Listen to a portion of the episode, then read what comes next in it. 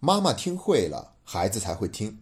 欢迎收听《妈妈你听》第二季，我是李小闯。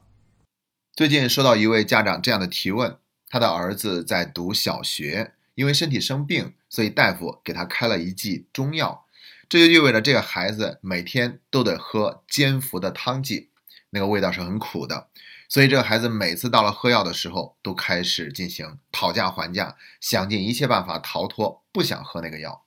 妈妈呢，也是要想尽一切办法让孩子把这个药喝下去，整个过程呢就变成了拉锯战，大费周折，而且两个人都感到筋疲力竭。所以呢，这个妈妈就想知道，药很苦的情况之下，怎么样还能够让孩子更好的、更有效的把药给吃下去呢？其实以前也遇到过家长提问类似的问题，我并没有太在意，因为在任何一本家庭教育沟通方面的书籍里面都会讲到。当孩子的情绪出现这样的波动的时候，我们家长应该怎么做？所以呢，因为苦而不吃药，这并不算是一个特别特殊的场景。但是既然已经有不止一次家长在问了，所以这期节目我们就来好好的聊一聊，当药苦孩子不想吃的时候，家长应该怎么做才能有效的解决这个问题？我会分成两个部分来聊，第一个部分就是聊一下技术层面的问题，第二个部分呢，我们则是要聊一下。沟通层面的问题，先来说一下技术层面。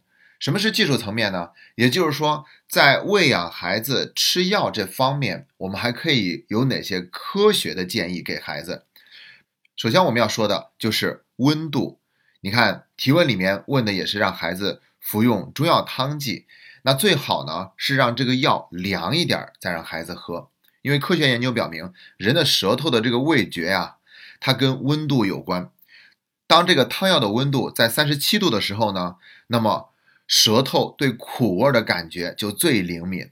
高于三十七度或者低于三十七度，苦味就会相应的减弱。当然了，对于孩子来说，你很难让他喝一个很烫的中药，那样就有可能会伤害到他的口腔黏膜和食管。所以呢，我们建议是让孩子服用温度在三十七度以下的汤药，给孩子稍微的晾一晾，等凉了一些以后。再让孩子服用，服完药以后呢，要及时的漱口，漱完口以后再喝一些蜂蜜水。当然了，如果医生明确规定不能和这些含有甜味的水一起喝这个药，那样会影响药效。否则的话呢，我们都可以让孩子服用一些蜂蜜水啊，或者是冰糖水呀、梨汁水呀等等，让孩子去赶快的把那个苦味做一个消化。这样呢，其实大部分情况之下也是有助于药物的吸收的。这是说温度，我们再说一下隔离这个方法呢，也很棒。孩子们嘛，都应该吃过果丹皮这种小零食，酸酸的、甜甜的、薄薄的一层。那我们可以让孩子先在舌头上贴上这样一块果丹皮，这样的话呢，无论他是服用汤药还是药片或者是药丸，他都减少了跟舌头的接触，喝起来呢就会感觉没那么苦。喝完以后呢，再喝一点白开水，顺带把舌头上的果丹皮一吃。效果就会很好。那这个方法呢，适用于三岁以上的儿童。如果孩子吃的是药片的话，还有一种选择，就是用小果丹皮把药片包住、捏紧，然后再放到孩子嘴里面，这样就相当于是给那个药片穿了一层糖衣，孩子也会乐意服用。因为这种方法本身就像做游戏一样。还有一个建议就是，当孩子服用那些没有糖衣的药片的时候啊。一定要放在舌尖儿，而不是放在最里边的舌根儿，因为舌尖儿它对苦的敏感度是最低的，反倒是最里面的舌根那儿，它对于苦敏感度最高。所以呢，我们总想着让孩子赶快把药给咽下去，就想把药片放在离嗓子眼最近的位置，那样呢，反倒让孩子感受到了更多的苦味儿。放在舌尖儿，然后喝水，仰头吞下，这种方式感受到的苦是最少的。再就是吃胶囊的方法，因为胶囊是非常轻的，它在水里面会飘在上面，所以呢，孩子们用喝水仰头的方式，往往喝好几口水也吞不下去。所以最好的办法是，不妨先让孩子喝一口水，然后再将胶囊塞到嘴巴里面，低头吞药，因为它是漂浮的嘛，所以仰头反倒胶囊就离嗓子眼更远。那用低头的方式吞药，这个药就更容易喝到肚子里，也感觉不到苦。好了，以上这是从技术层面上我们给了一堆的建议。那接下来呢，会有些老生常谈，经常听节目的家长可能都已经想到了，从沟通层面上，我们都要用哪些方法让孩子更愿意去配合做好这件事情。首先，第一点就是温柔而坚定的态度。温柔就意味着我们不能强迫孩子服药，因为这样做的话，等于没有解决问题，下次还要重新来过一遍，孩子不会主动服用，而且呢，还有可能会呛出来。而坚定这个词呢，则意味着我们不能妥协，必须得让孩子把药吃下去，因为这是治病的嘛，怎么可能你因为苦说不喝就不喝了呢？所以温柔而坚定的态度，这是一个基调，这也是一个根本。然后我们再来看第二条，叫做感同身受，我们要理解，而不是忙着讲道理。你说孩子他自己不知道吗？吃药是为了让病赶快好，他当然明白，可那个药就是苦。所以这个时候，我们要表达那份同理心，对孩子的理解。比如呢，我们可以跟孩子沟通一下感受。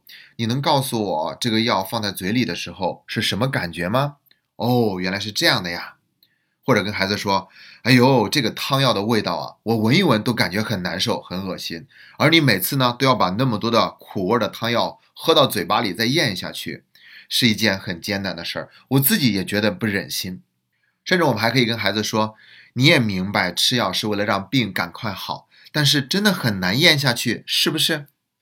为什么要说这样的话呢？道理很简单，就是要让孩子知道我们是懂他、理解他，是站在他那一边的，而不是说站在道理的一边，非得逼着他赶快把药吃下去。然后我们还可以说一些话，更好的表达对孩子的那份关心和理解，那就是用假设满足的方式，比如说。哎呀，要是这些药能够像奶茶一样好喝，那该多好啊！或者说，真希望你现在还能重新回到妈妈肚子里，这样的话，药由妈妈来吃，然后你的病也能跟着好起来。注意，这些方法都是假设，对不对？它并不能变成现实。可是我们这样说的话，就会让孩子内心有一个更好的感受，他的情绪得到了一个非常好的尊重、理解、看见。那他接下来呢，就更有可能去做出理性的选择。所以第三步就是邀请孩子跟我们一起想办法解决问题。这个步骤呢，它是来源于《如何说孩子才会听》那本书里面。所以如果你想了解详细的步骤，那你就可以去翻看那本书了。那我们不妨这样跟孩子说：怎么样才能够用一种感觉不到苦的方式就把药给吃下去呢？我们一起来想一想，好不好？当我们这样说的时候呢，就是发出了一份邀请。我们不是站在孩子的对立面，而是跟他一起想办法解决问题，更没有否定他现在的这种不吃药的想法。然后呢，我们就跟孩子一起去想办法。首先要鼓励孩子去列出所有的办法，我们尽量不要着急说，等到孩子说的差不多了，我们再去做一些补充。然后呢，再做一遍筛选，把最行之有效的方式拿出来，鼓励孩子自己主动去尝试。一旦孩子那么做，并且成功的把药吃下去了，我们要及时的送上肯定，告诉孩子，哇，这个事情对你来说本来是一件很困难的事情，我都不知道该怎么办。面对困难，你还能够想尽一切办法去解决它，这是一种很了不起的能力。我打心眼里替你感到高兴。这是第三个步骤，邀请孩子一起想办法解决问题。接下来就是第四个，叫做给孩子选择权。关于这一点并不复杂，也就是要给孩子一些选择，比如问孩子：“那你是想现在就去喝药呢，还是等五分钟以后再喝？你是想就着冰糖喝呢，还是想就着蜂蜜水喝？又或者就着妈妈给你做的冰糖梨水喝？”当我们这样给孩子选择的时候，既隐藏了不喝这个选项，同时还把选择的权利交到了孩子的手中，表达了对孩子的尊重。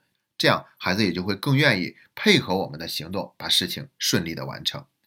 好了，以上就是本期节目的两大部分的内容了。总结一下，那就是所谓的沟通，它永远都是万变不离其宗，总是要先顾及孩子的感受，站在孩子那一方，跟他一起想办法的解决方案。这样的话，就能够让问题得到更加顺利妥善的解决。最后呢，要给大家公布一个好消息。在我们妈妈你听的微信公众号里面，已经开放了一对一心理咨询的预约窗口。那你只需要在微信里面输入“妈妈你听”的拼音全拼，就可以找到我们的微信公众号。点击最右边的按钮，就可以找到一对一心理咨询的预约界面。而且在三月二十五号之前预约心理咨询师，我们有一个非常优惠的价格。线上咨询原价二百九十九元一个小时，现在只需要八十九元一个小时。如果最近你心里有一些困惑，需要找心理咨询师做一对一的咨询的话，那现在就是一个最好的机会。我们在妈妈你听的微信公众号欢迎你的到来。今天的节目就到这里，谢谢大家。